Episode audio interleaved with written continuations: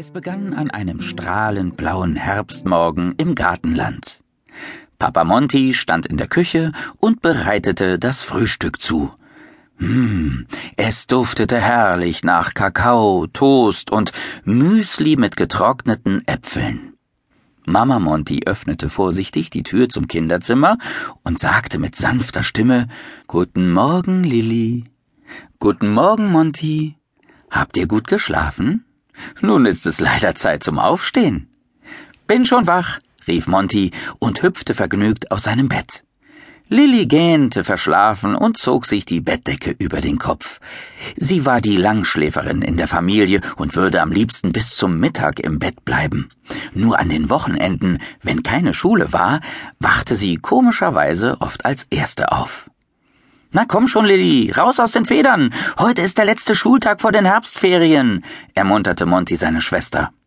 Als Lilly sich daraufhin noch immer nicht rührte, kitzelte er sie an den Füßen. hey, Monty, lass das. Lilly war plötzlich hellwach. Bitte aufhören. Ihr habt gewonnen, ich komme ja schon.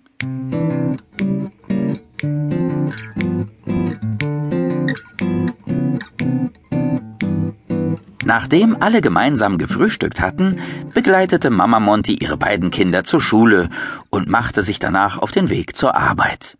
Papa Monty stapfte daheim im Garten durch das Gemüsebeet und sah prüfend nach, ob den Pflanzen irgendetwas fehlte. Hier und da hatten sich ein paar Wildkräuter allzu breit gemacht und entzogen dem Boden wertvolle Nahrung. Tja, Oh, das sieht nach Arbeit aus, seufzte Papa Monty. Wie gut, dass unser Freund Murmel einen so gesunden Appetit hat. Könnt ihr euch noch an Murmel erinnern? Das Meerschweinchen mit dem schwarzbraun gefleckten, struppigen Fell und den lustigen Kulleraugen? Murmel ist Montys bester Freund. Und weil man den treuen Murmel einfach gern haben muss, hatte ihn Familie Monty eines Tages gebeten, bei ihnen zu wohnen. Da im Haus nicht mehr genug Platz war, hatte Papa Monty für Murmel ein kleines Häuschen gezimmert. Er hatte es auf Murmels Wunsch im Garten unter dem großen Apfelbaum aufgestellt, der an sonnigen Tagen angenehmen Schatten spendete. Und genau unter diesem Apfelbaum lag Murmel nun vor seinem Häuschen und überlegte, was er wohl als zweites Frühstück futtern könnte. Guten Morgen, Murmel, begrüßte ihn Papa Monty. Du siehst ein wenig hungrig aus. Könntest du mir einen großen Gefallen tun und ein paar Wildkräuter aus meinem Beet wegknabbern? Murmel kam die Bitte natürlich gerade recht. Ist mir ein Vergnügen, rief er erfreut, trabte schnurstracks in das Gemüsebeet und mümmelte, was das Zeug hielt. Innerhalb kürzester Zeit hatte er sämtliche Wildkräuter ratzekahl abgeknabbert. Nach dieser anstrengenden Arbeit machte Murmel es sich wieder auf seinem Lieblingsplatz unter dem Apfelbaum bequem. In diesem Jahr trug der Baum besonders viele Früchte, Leuchtend rot und goldgelb schimmerten die prallen Äpfel in der morgendlichen Herbstsonne. Ja, wenn es so weit ist, wird es eine reiche Ernte geben, dachte Papa Monty zufrieden.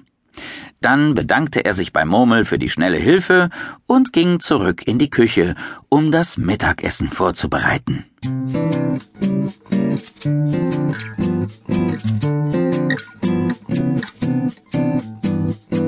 Endlich Ferien. Jubelnd und vor Freude hüpfend versammelten sich die Zwergenkinder nach der letzten Unterrichtsstunde vor dem Schultor. Sie wünschten sich gegenseitig schöne Ferien und Lillys Freundin Rosi schlug vor, sich am Nachmittag zum Spielen zu verabreden. Zu Hause angekommen, setzten Monty und Lilly sich an den gedeckten Mittagstisch. Es gab Pfannkuchen mit Spinat und zum Nachtisch Apfelmus mit Vanillepudding. Lecker! Das war ihr gemeinsames Lieblingsgericht. Nach dem Essen fragte Lilly, Papi, darf ich heute bei Rosi übernachten? Wir haben uns nämlich zum Spielen verabredet. Aber natürlich darfst du, sagte Papa Monty. Es sind ja schließlich Ferien. Und ihr habt morgen